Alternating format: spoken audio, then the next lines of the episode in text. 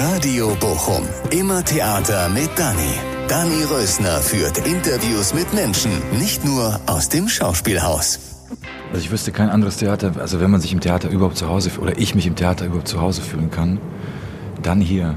Ja, Lukas Gregorowitsch liebt das Bochumer Schauspielhaus, verständlicherweise. Hier hat sein Weg zum Schauspieler begonnen und ja, Bochum ist und bleibt sowieso sein Zuhause, auch wenn er schon lang weg ist. Aber er kommt gerne vorbei, besucht Familie und Freunde und auch mich. Und wie ihr hört, äh, kennen wir uns ein bisschen. So. Ich sitze auf dem grünen Kanapee im Schauspielhaus Bochum. Neben mir sitzt Lukas Gregorowitsch, bekannt aus Theater, Film und Fernsehen und vor allen Dingen bekannt in Bochum. Lukas, hallo. Tag, Dani, ne? Fühlst du dich jetzt hier zu Hause? Äh, jetzt in Bochum, oder was? Ja, hier, wenn du jetzt hier sitzt. Voll. Voll. Ja, also ja, zu Hause, ey. Im, im Theater auf jeden Fall. Also ich wüsste kein anderes Theater, also wenn man sich im Theater überhaupt zu Hause, oder ich mich im Theater überhaupt zu Hause fühlen kann, dann hier. Das ist meine, vielleicht meine ganze Theaterphobie, meine ganze Theaterangst, mit der ich gerade so mit mir rumtrage, könnte ich, glaube ich, auch nur hier ausheilen. Ja, hast du gerade akut Theaterangst? Also jetzt akut gerade fühle ich mich sehr, sehr wohl. Aber wenn ich mir überlege, jetzt irgendwie äh, äh, abends auf eine Bühne gehen zu müssen, aber das ist ja immer so. Ich glaube, wenn man dann drin steckt, dann, dann, äh, dann macht man es einfach. Aber so jetzt aus der Ferne äh, habe ich bei der Vorstellung, ist schon bei der Vorschau Lampenfieber. Schon bei den Gedanken. Sag mal, und jetzt wohnst du ja in Berlin, ne? Mhm. Muss man als Schauspieler in Berlin wohnen? Nö, muss man nicht. Nö, ich glaube nicht. Keine Ahnung, das kommt immer drauf an, was, was du, wie du den Beruf ausübst, ne? Ob du Ob du am Theater fest engagiert bist oder ob du freiberuflich am Theater arbeitest oder zwischendurch drehst oder so, ich habe keine Ahnung. Aber man muss bestimmt nicht, also man muss bestimmt nicht in Berlin wohnen als Schauspieler, ganz bestimmt nicht. Ich meine, die tollen Sachen finden ja sowieso irgendwo in Verborgenen statt, in irgendwelchen Küchentischen oder in irgendwelchen Kellern. So, es kommt drauf an, wie man, den, wie man den Beruf ausübt. Klar wird irgendwie das meiste, was gedreht wird oder so, oder die, weiß ich, wenn es die Berlinale gibt, wenn man meint, irgendwie, dass man da sein muss, dann äh, es macht das Sinn, in Berlin zu sein. Aber ich glaube, wenn man den Beruf so als Beruf ausübt, dann hat das nichts mit, mit der Hauptstadt zu tun. Bestimmt nicht. Mhm. Du warst hier in Bochum auf der Schauspielschule, du hast ganz lang hier gelebt, ne? Seit du zehn bist, seit, bist du mit deinen Eltern hierher gezogen, ja, ne? Ja. Als du zehn warst, ne? Ja. Genau, was, was ist denn Bochum für dich? Ist das, ist das dein Zuhause? Ich habe jetzt, ich war jetzt vier, vier Monate wegen, äh, oder drei Monate wegen ähm, äh, Corona nicht bei meinen Eltern und nicht bei meiner Familie, die ja alle hier leben. Ne? Ja. Meine Eltern leben am Stadtpark, mein Bruder mit seiner Familie, mit meinen Neffen und meiner Nichte am, in Goldhamme. Philipp wohnt irgendwie am Schauspielhaus, mein Freund. Und ich, das, ja, das ist irgendwie, ich bin, klar, das ist... ist zu Hause, sicher.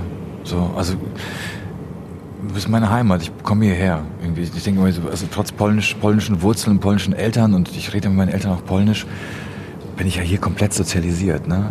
Also hier habe ich, an, wenn ich jetzt mit meiner Freundin irgendwie die Stadt war, in jeder Ecke die, eine Geschichte zu erzählen. So. Und ich nerv sie echt an jeder Straßenecke, jeder Kreuzung mit einer Geschichte. So, aus Querschnitt der letzten fünfunddreißig Jahre.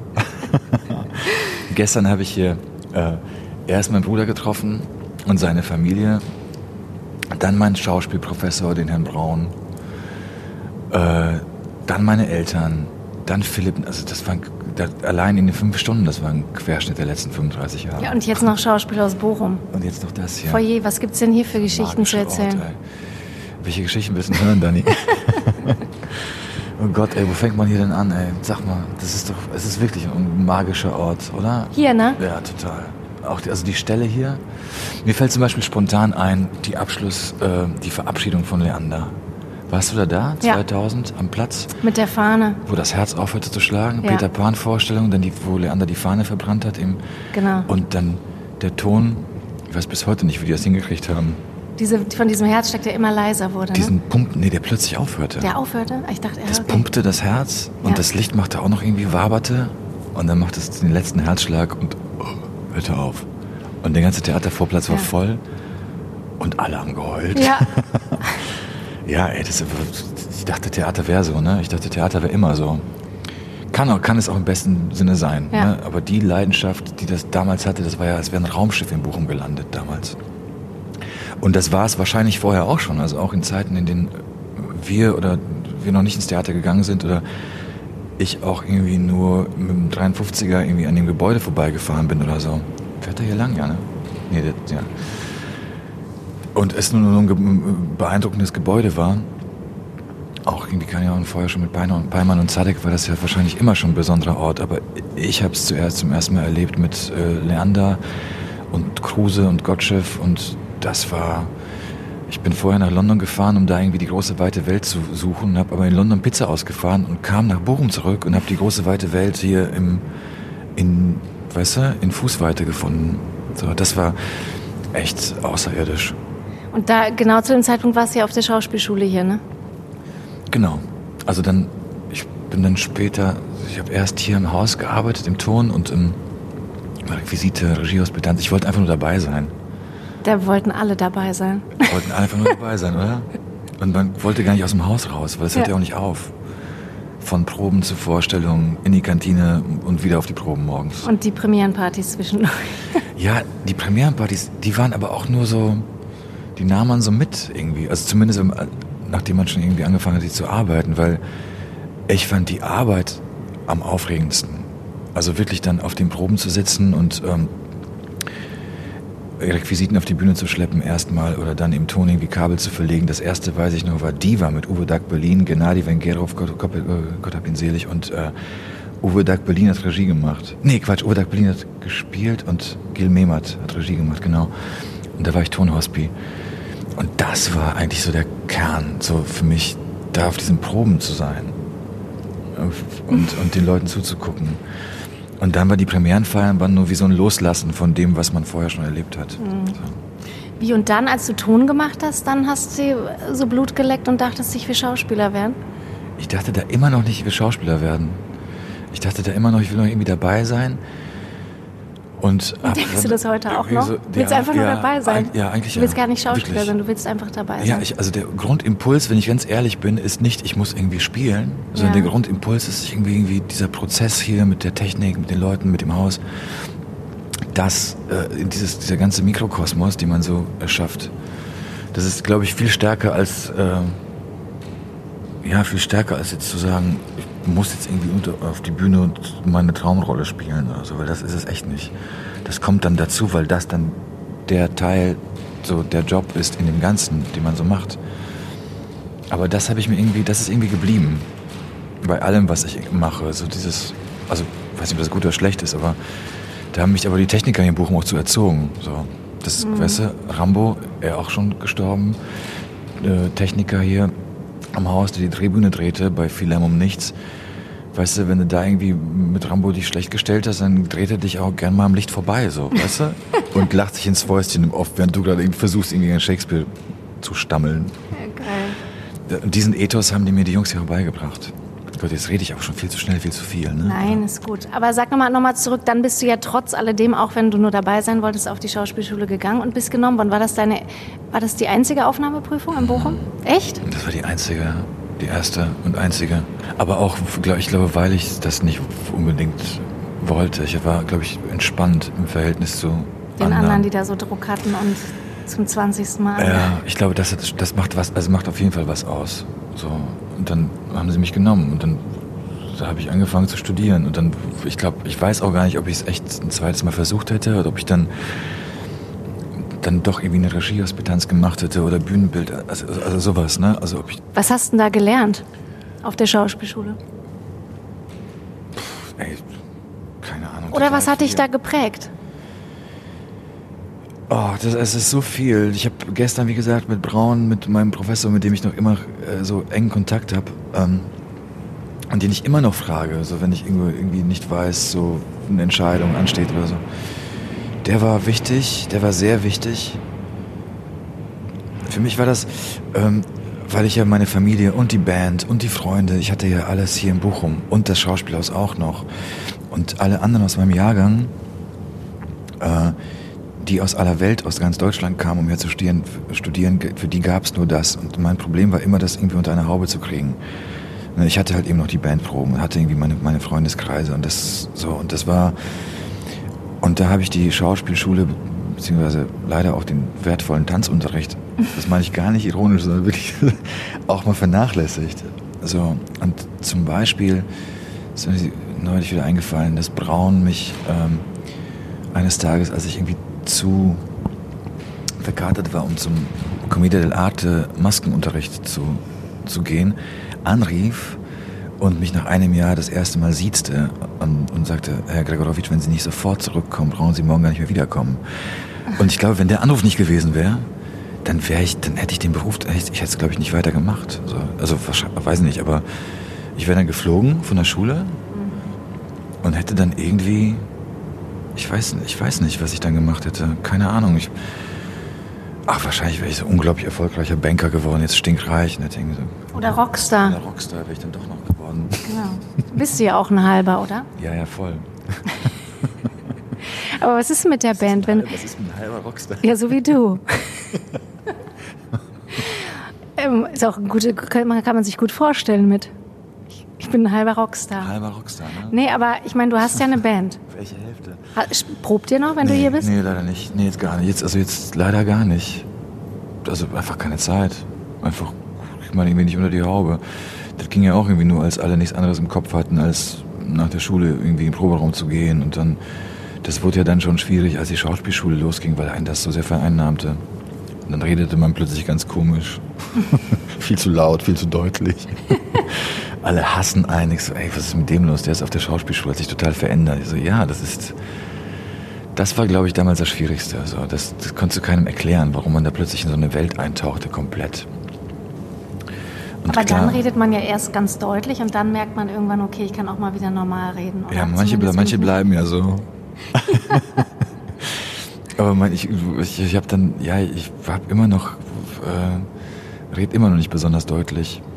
Also, Ich, mein erstes Vorsprechen war dann, äh, die Kritik war, Sie, machen Sie mal lieber, nee, das ist nichts für Sie, das ist Bühne und so.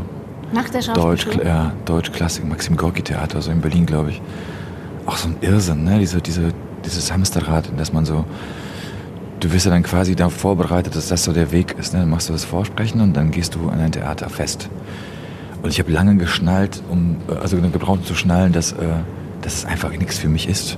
Also an einem Theaterfest engagiert zu sein, das ist, und dass es hier in Bochum einfach für mich mehr mit allem drumherum zu tun hatte, als einfach nur damit, Schauspieler in einem Theater zu sein. Und vielleicht am, Bo- am, am Haus lag. Auch, ja, bestimmt. Wobei, ich mein, da bin ich voreingenommen, also du ja auch. Also ja. Es ist echt schwer zu sagen, schwer nicht zu sagen, dass es einfach das schönste, magischste Theater von ganz Deutschland ist. Ich, ich kann, ich, also ich habe jetzt irgendwie nicht super viele gesehen, aber schon einige und äh, das, ich kann nicht anders, als das hier zu lieben. Für dich ist es ja, also nach, du musstest ja dann nicht mehr viele Vorsprechen machen und zum Glück ist es ja auch für dich gut gelaufen, weil dann kam ja ziemlich schnell Lambok, ne? Ja, ja. Kam, dann so, kam das sofort nach der Schauspielschule, ne? Habt ihr da eigentlich echt gekifft? Was, das ist jetzt echt eine richtig schlechte Frage, Dani. Was, das, das, echt, du bist besser als das. Ist so, das ist doch wirklich okay. Die Frage, die habt ihr danach gekifft? Habt ihr dann, dann sag mal danach. Nein, nicht, nicht gucken. Und danach, habt ihr danach gekifft? Nee, ich nicht. Ich habe da schon aufgehört. Ich habe wirklich, ohne Scheiß, ich habe mit dreiundzwanzig schon aufgehört zu kiffen, weil mir das nicht bekam.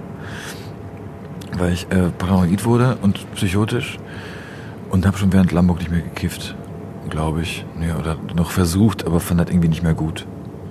Es ist ja dann relativ gut für dich gelaufen, das kann man doch sagen. Ist es für dich gut gelaufen? Natürlich, oder? Findest du auch, oder? Weil ich meine Polizeiruf, Rentenversicherung, oder?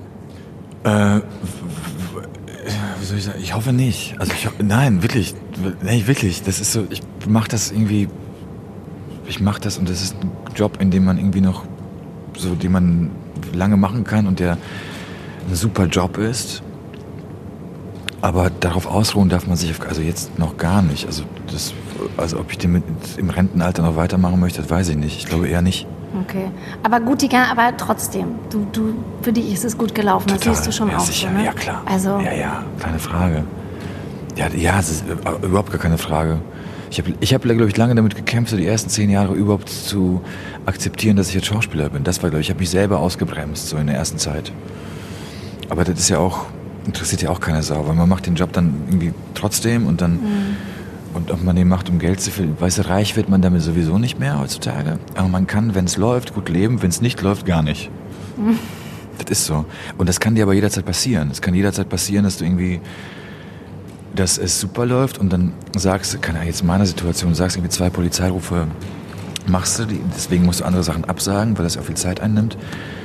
Und dann ist der Polizeiruf aber, keine Ahnung, die Polizeirufzuschauer sterben alle auf einmal oder werden auf einmal blind oder taub oder sie schalten nicht den Polizeiruf ein. Oder der A R D sagt, es ist vorbei mit Polizeiruf mhm.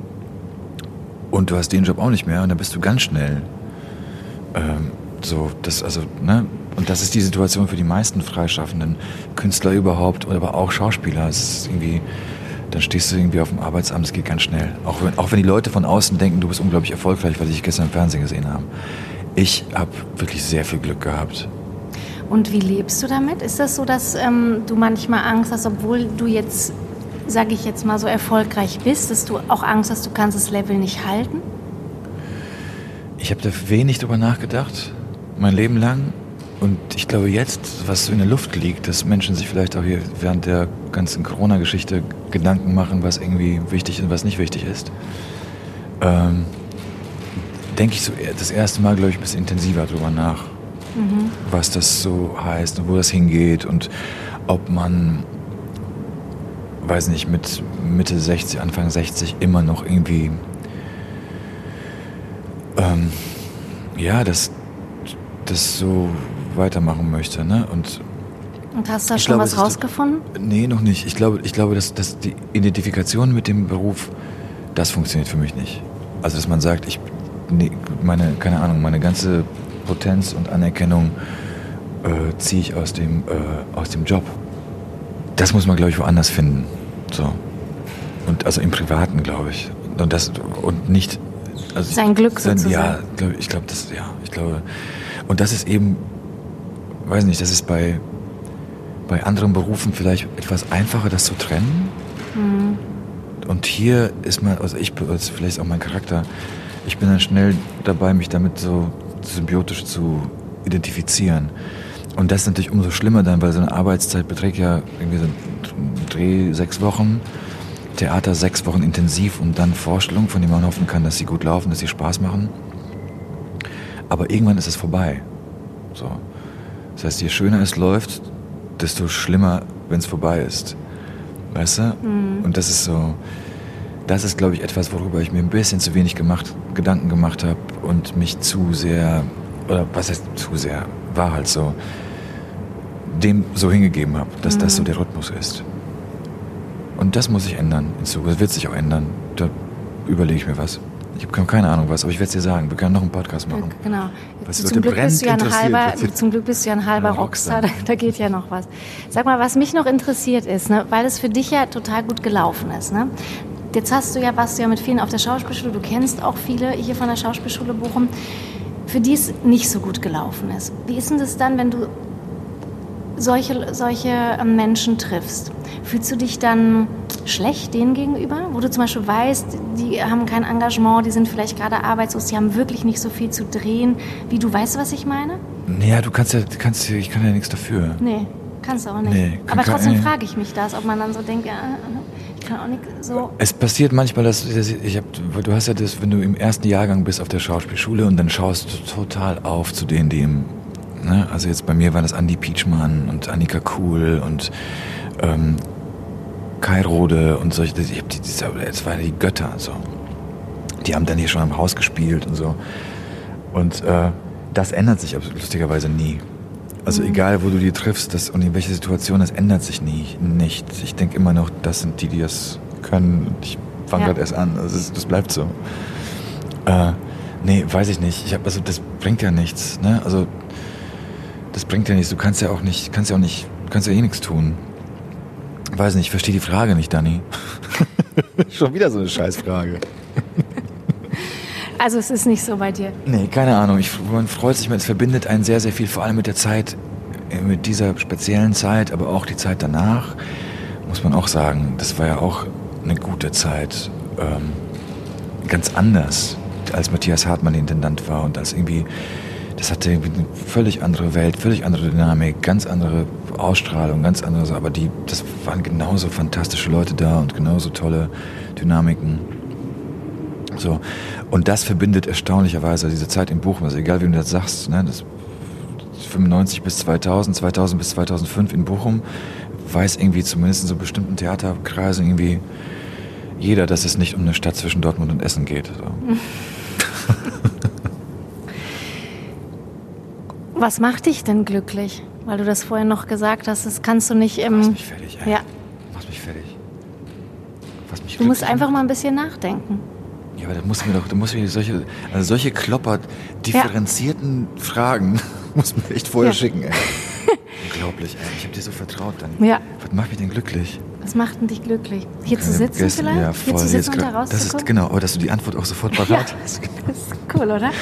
Hier zu sitzen und raus auf Bochum zu gucken, ja, oder? Das, das macht glücklich. Ja, das ist ein schöner Moment. Also gestern war zum Beispiel auch toll, meine, meine Familie zu sehen. Nach längerer Zeit. Das macht mich glücklich. Das ist auch so ein geiler... Das tut mir leid, wenn du so, solche Fragen stellst, kriegst du auch solche Antworten. Ja, die will ich mein, auch. Meine Eltern zu sehen, macht mich glücklich nach langer Zeit. Die Suppe meiner Mutter hat mich gestern sehr glücklich gemacht. War das eine polnische Suppe? Macht mich grundsätzlich immer glücklich. Motorradfahren macht mich glück, äh, immer glücklich. Überraschungen, weiß nicht, wenn irgendwas passiert wird. Keine Ahnung. Ich versuche aber zurzeit, das Glück in mir zu suchen, Dani. Ja. Und nicht außerhalb. Das ist, das ist sehr richtig. Und du? Welche Frage soll ich dir denn auf keinen Fall stellen? Die jetzt. Die. Ja, genau die. Und welche Frage soll ich dir stellen? Ja, hast du eine Frage? Nee. Gibt es eine Frage, wo du denkst, die, stell, die wollte ich schon immer, nie stellt die mir jemand in Interviews? Und die wollte ich schon immer beantwortet haben. Die wollte ich schon immer mal. Oh Mann, ey. Das fiel mir spontan echt nichts ein. Ist auch schwer, ne? Ja, das, ich weiß, ja, ist echt schwer. Aber es wäre wahrscheinlich, wahrscheinlich wäre es etwas, was überhaupt nichts mit Schauspielerei und Theater zu tun hat und nichts, ich kann wirklich sehr, sehr wenig darüber sagen und sprechen und so. Ich, also, viel mehr über jetzt zur Zeit sowieso über Motorräder, glaube ich. Das ist so, da kann ich so stundenlang drüber quatschen. Interessiert aber auch keinen im Radio. Ja. Oder, ja, aber das, da könnte ich wirklich viel drüber reden. Über Motorräder? Ja. Hast du, hast du viele? Oder eins? Ja, sehr, sehr viele. Echt? Ja, es hat sich irgendwie so angehört. Ich habe ich, ich hab einen Arsch und drei Motorräder, glaube ich. Also so viel zu viel. Und dann fäh- bist du jetzt aus Berlin mit dem Motorrad gekommen? Nee, das war jetzt zu kalt. So. Aber eins steht noch bei meinem Bruder und seiner, seiner, also meiner der besten Schwägerin der Welt. Und da, das kann ich immer benutzen. Ja, okay. Das heißt, es ist ja doch dann nicht nur halber Rockstar, sondern schon mehr Drei als Viertel. halb. Hm, Drei Viertel. Ich das erfüllt das Klischee. Ja. Fühlt sich dann auch als Rockstar, wenn du auf dem Motorrad sitzt? Nee, überhaupt nicht. Schon gar nicht so ein Klapphelm mit Bluetooth-Anlage oder so. Ja. Oder wenn's, wenn du irgendwie dann stehen bleibst an der Ampel und es dich ankriegst. So, also nee, hat mit Rockstar nichts zu tun. Bist du eigentlich eitel? Ja, voll. Ja? Sicher. Ja, ich denke schon. Ja, ich will zum Beispiel das, das, das Foto, was wir gerade gemacht haben, das will ich auf jeden Fall vorher sehen. Total eitel. Auch meine Corona-Frisur nervt mich gerade, dass ich meine Haare nicht schneiden kann. Das nervt mich auch. Und dass Und mein Bart grau ist, nervt mich auch. Ja, nervt dich dein Alter? Du bist ja jetzt vierundvierzig. Ja, beste Zeit eigentlich, oder? Ja. Ja, sag mal, nervt dich dein Alter? Nee. Ah, also jetzt gerade gar nicht. Überhaupt nicht. Und hast du Gebrechen? Ja, klar. Mein Knie, mein linkes. Das war aber ein Theaterunfall allerdings. Also die, das sind Spätfolgen vom Theaterunfall. Da haben wir mit Stötzen im Keller geprobt. Das ist das dreiunddreißigste Kapitel. Und da habe ich mir einen äh, Meniskus gerissen. Also genau genommen habe ich mir den Meniskus gerissen, als ich das Radio in der Kantine lauter machen wollte. Wir sind nämlich die Letzten gewesen, Ernst, Alexei Schipenko und ich. Und, äh, aber das kann man jetzt ja sagen, ich glaube, das ist verjährt und die Versicherung interessiert es jetzt auch nicht mehr. Aber es war noch im Rahmen einer Probe. Es war damals ein Arbeitsunfall. Und es war eine sehr aufwühlende Produktion und irgendwie kurz vor oh, Eskalation. Und da lief irgendwas, ich glaube, es war irgendwas... Irgendwas, was ich unbedingt lauter hören wollte. Und Elken war nicht mehr da in der Kantine, die mich davon abgehalten hätte, allein mit körperlicher Präsenz über den Tresen zu hüpfen. Und da habe ich mir den Meniskus... Also, und, das, und davon habe ich äh, immer noch Spätfolgen. Was habe ich noch für Gebrechen?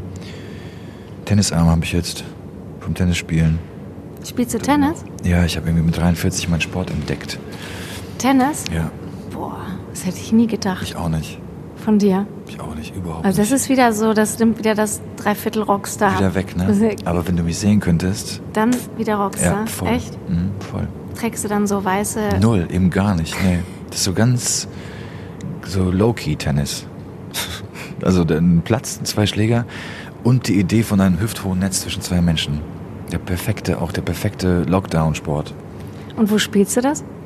Es gibt bei mir um die Ecke äh, am Mauerpark in Berlin gibt es so eine kleine süße Anlage, einen tollen Verein und äh, da spiele ich bei gutem Wetter immer, aber auch schon so um sechs Uhr morgens und habe das, weil ich letztes Jahr so für mich entdeckt habe und das mit neun, zehn tierisch gerne machen wollte, aber es war einfach zu teuer für uns Ausländerkinder, also unerreichbar, diese hundert Mark Beitragsgebühr. Stattdessen war ich dann beim Tischtennisverein. Ich war Kapitän der schlechtesten Tischtennisverein-Mannschafts Bochums. Und wollte irgendwie immer Tennis spielen. Und letztes Jahr habe ich es versucht und habe irgendwie auch unglaubliches Talent. Also wirklich, ich bin wirklich sehr, sehr talentiert. Das hätte aus mir werden können. Ja? Richtig guter Tennisspieler. Hast du vielleicht noch einen Plan? Nee, das ist zu spät. Weiß ich aber. Also ich bin jetzt so... Ich du bist froh. Auch realistisch.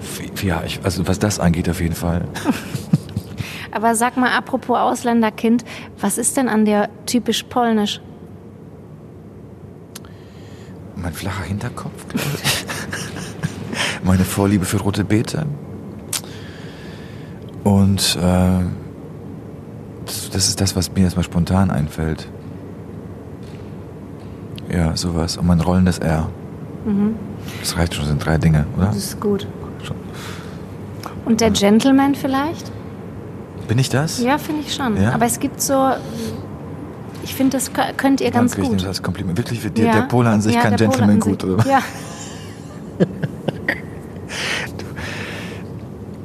Ja, das kriegst du aber auch heute irgendwie auch leicht um die Ohren gehauen, ne? Ja. Ja, ich mache Handkuss lange nicht mehr. Mhm. Jetzt ja sowieso Vater, nicht mehr. Jetzt sowieso nicht mehr, aber ich glaube, selbst mein Vater hat sich das verkniffen. Ja, es ja, haben... Dann, es dann wird das irgendwie auch... Dann irgendwie, ich weiß nicht, aber die moderne Frau findet ja das ja auch gerne übergriffig. Oder ent... So, ja? Also, ja, also, ich, ja. Die junge Frau, nicht die moderne Frau. Ja, die Jung, junge, vielleicht, ich weiß es nicht, die junge vielleicht. Aber ich habe das, also vieles davon auch so, einfach, weiß nicht, weil, weil mir das so gesagt wurde, wie, wie, wie man Gabel und Messer hält, so, weiß nicht, steht man auch, wenn sich eine Frau an den Tisch setzt oder reicht ihr den Mantel oder schiebt den Stuhl zur Seite.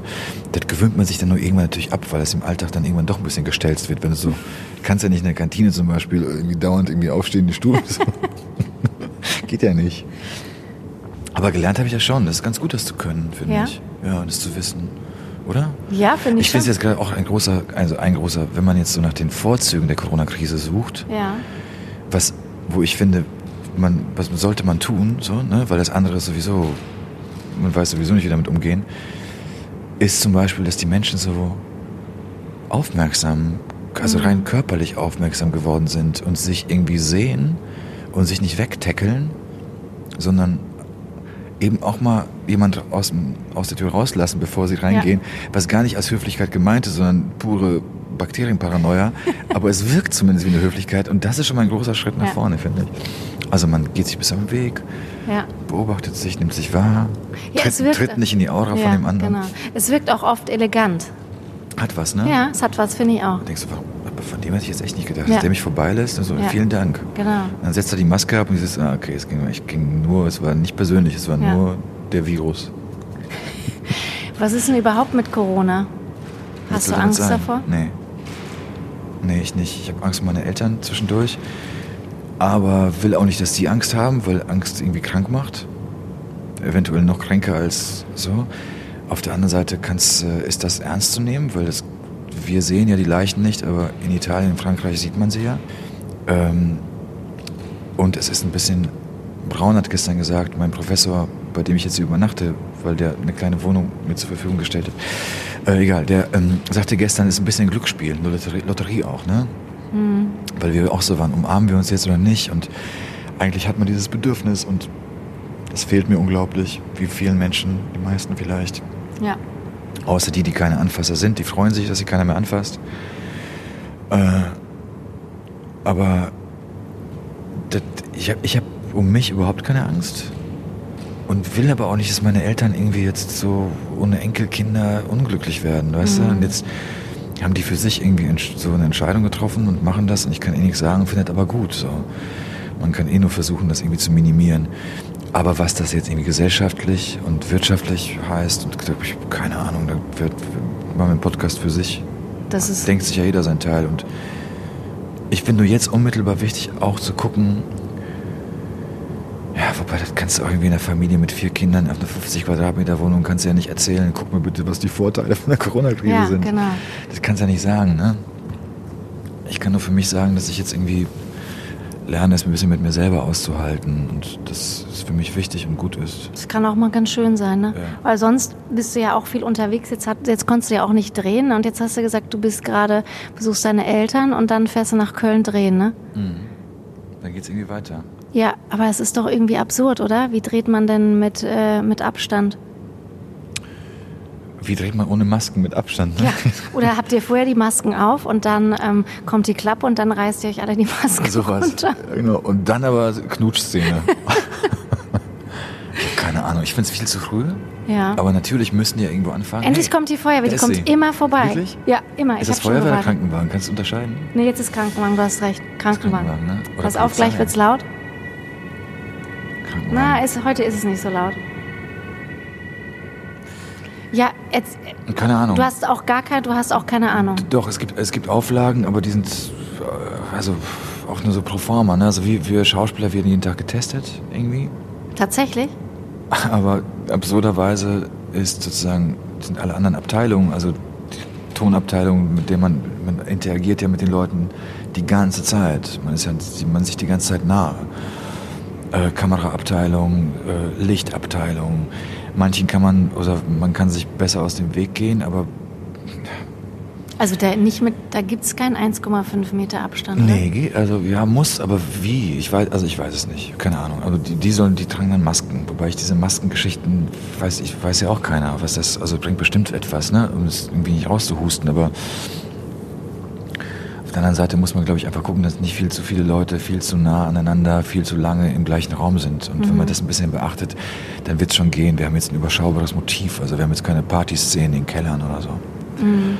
Sondern äh, drehen im Knast, in einem leerstehenden Knast in Eschweiler und äh, fertig. Mal gucken. So. Wie, wie, was, was ist das für ein Film? Ich hatte das mir aufgeschrieben. Warte, ich der sag's heißt, dir gleich. Äh, Warte, ich sag's ja, dir. Der ist super. Weißt du's? Die Zukunft ist ein einsamer Ort. Geiler Titel eigentlich, ne? Ja, das ist ja, ein total auch, geiler Titel. Deswegen, super, ja. ja. Ist eine super Geschichte, ist eine Rachegeschichte. Ein Vater geht ins Gefängnis, um äh, den Unfalltod eigentlich, also Fahrerflucht, Unfalltod seines Kindes zu rächen, weil der wurde, der blieb ungesühnt quasi, dieser Mord oder dieser Totschlag. Und der Typ sitzt aber im Gefängnis wegen anderen äh, Dingen. Der Vater geht ins Gefängnis und will sich rächen, quasi. Selbstjustiz.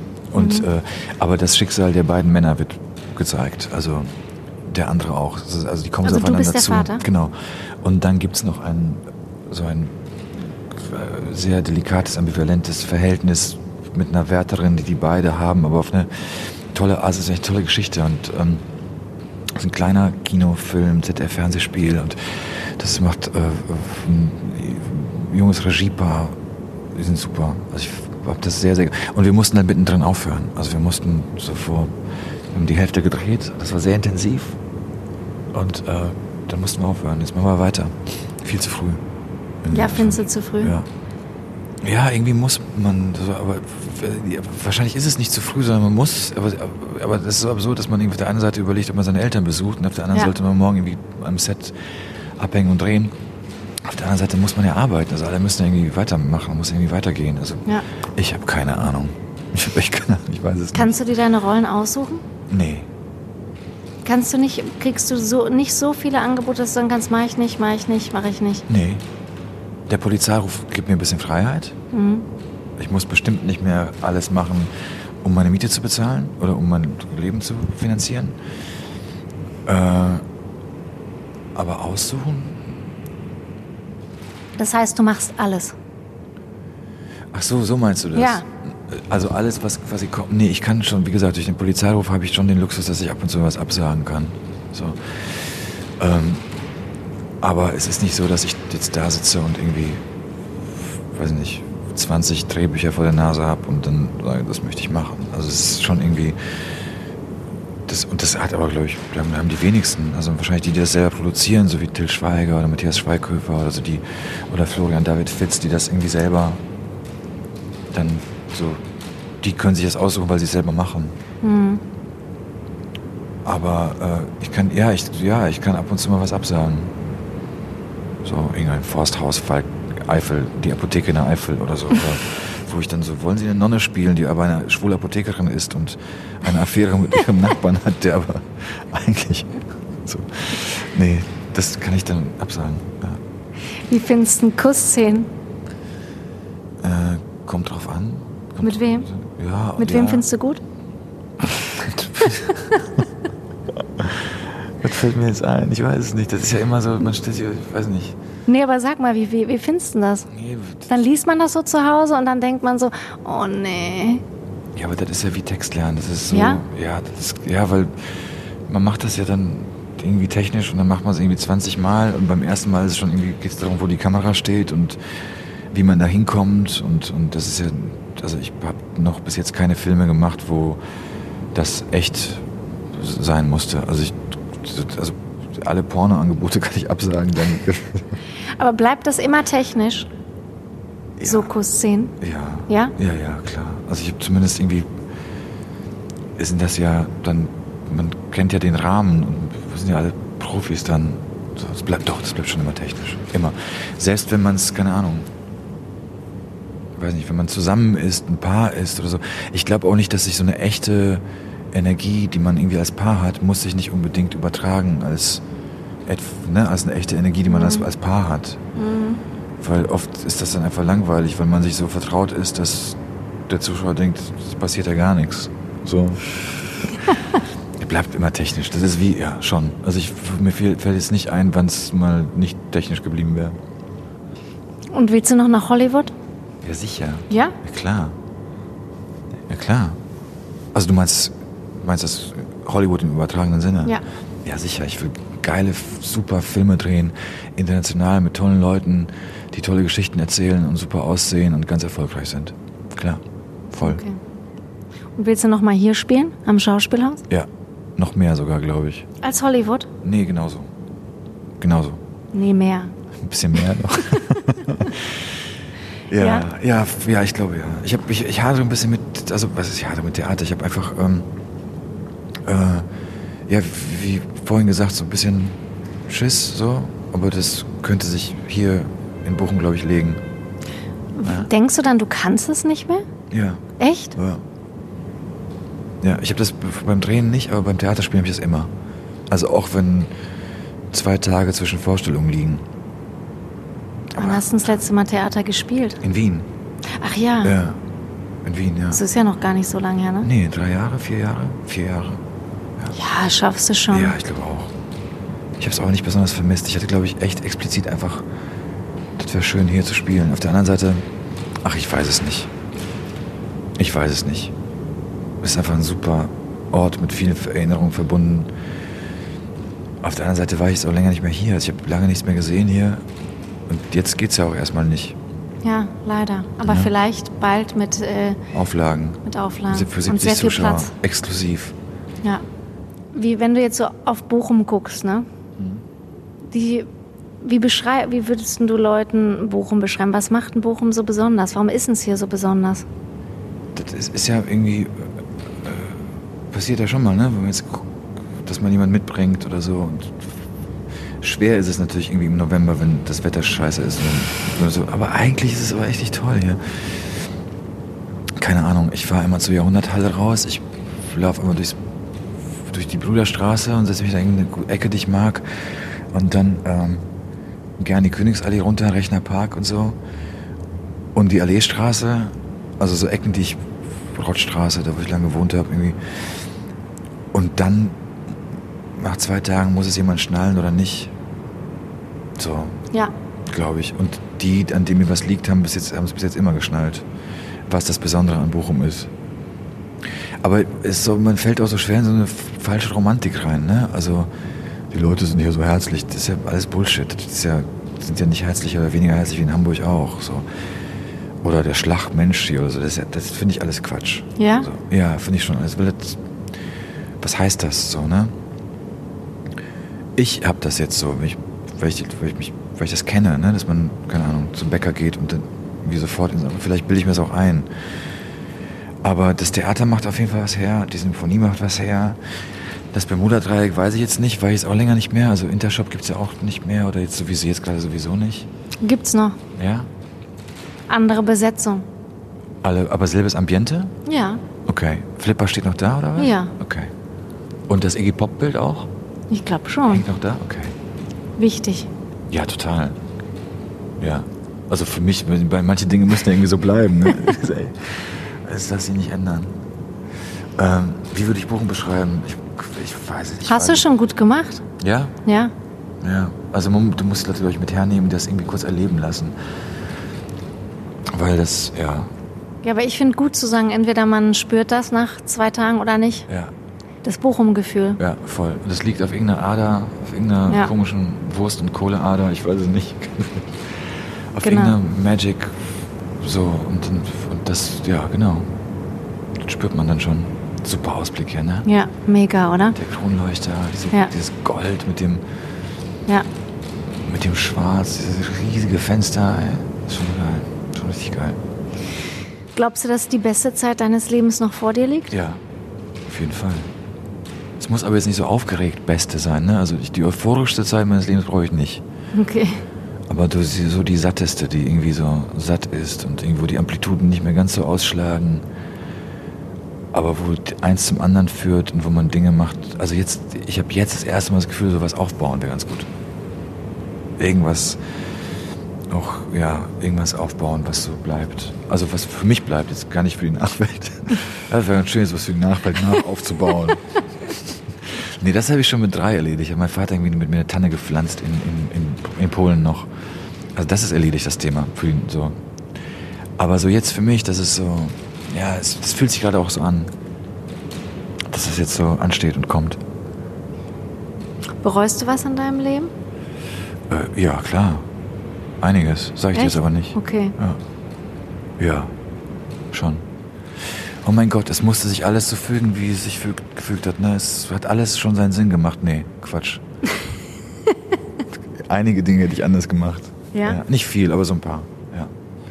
Mache ich dann im nächsten Leben, mache ich das anders. Ja. Aber, aber keine gravierenden Sachen, sondern man, so, man, war, man, man war auch manchmal einfach ein bisschen zu doof. So. Klar gehört das dazu. Aber ich, mir kommt es sowieso ein bisschen vor, als hätte ich manches erst fünfzehn Jahre zu später geschnallt. Also alles ein bisschen zeitversetzt. Mhm. Vielleicht wegen den zehn Jahren Polen erstmal, als wäre das so mit zehn geboren und dann mit zwanzig erst zehn gewesen.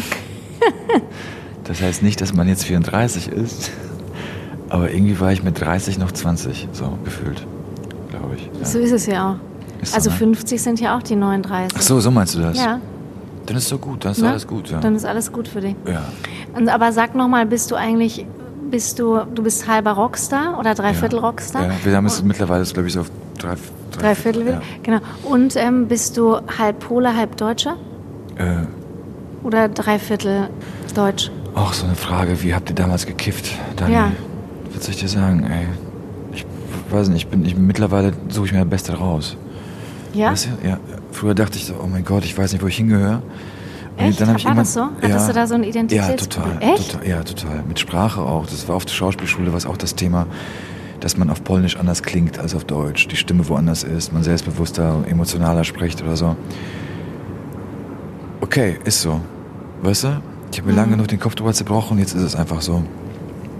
Ich kann zwei Sprachen, habe irgendwie zwei, äh, zwei so, ja, irgendwie gehört beides zu mir und fertig. Mach mir keine Gedanken mehr drüber. Findest du gut? Ja. Aber ich, aber ich will das gar nicht mehr, überhaupt nicht mehr. Ich pick mir echt die Rosinen raus. Das, ähm, so, wenn es mir hilft, dass ich jetzt Pole bin, dann bin ich jetzt Pole. Und wenn es besser ist, dass ich, dass, wenn ich als besser als Deutscher fahre, dann bin ich jetzt Deutscher. Okay, was bist du jetzt? Jetzt gerade? Ja. Voll Deutscher. Richtig deutscher Bochumer.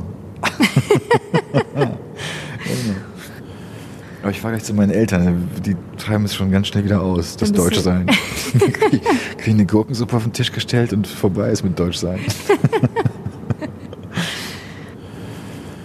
Wir müssen aufhören, ja. lieber Lukas. Ja, schade. Schade. Ja, finde ich auch. Ja. Lustig. Danke, dass du da warst. Ich bin gerade erst warm geworden. Ja. So, gefühlt. Danke, dass du mich eingeladen hast. Ich fand's super. Danke, dass du da warst. Ich habe noch nie Podcasts gehört. Ich glaube, ich fange jetzt erst damit an. Ja, ja. bitte. Jetzt, nächste Woche. Morgen. Ja. morgen. Erstmal meinen eigenen auch. Zum, von wegen bist du eitel. Ja. Erstmal genau. meinen eigenen Podcast hören. Super war's, Dani. Radio Bochum. Immer Theater mit Dani. Unser neuer Podcast.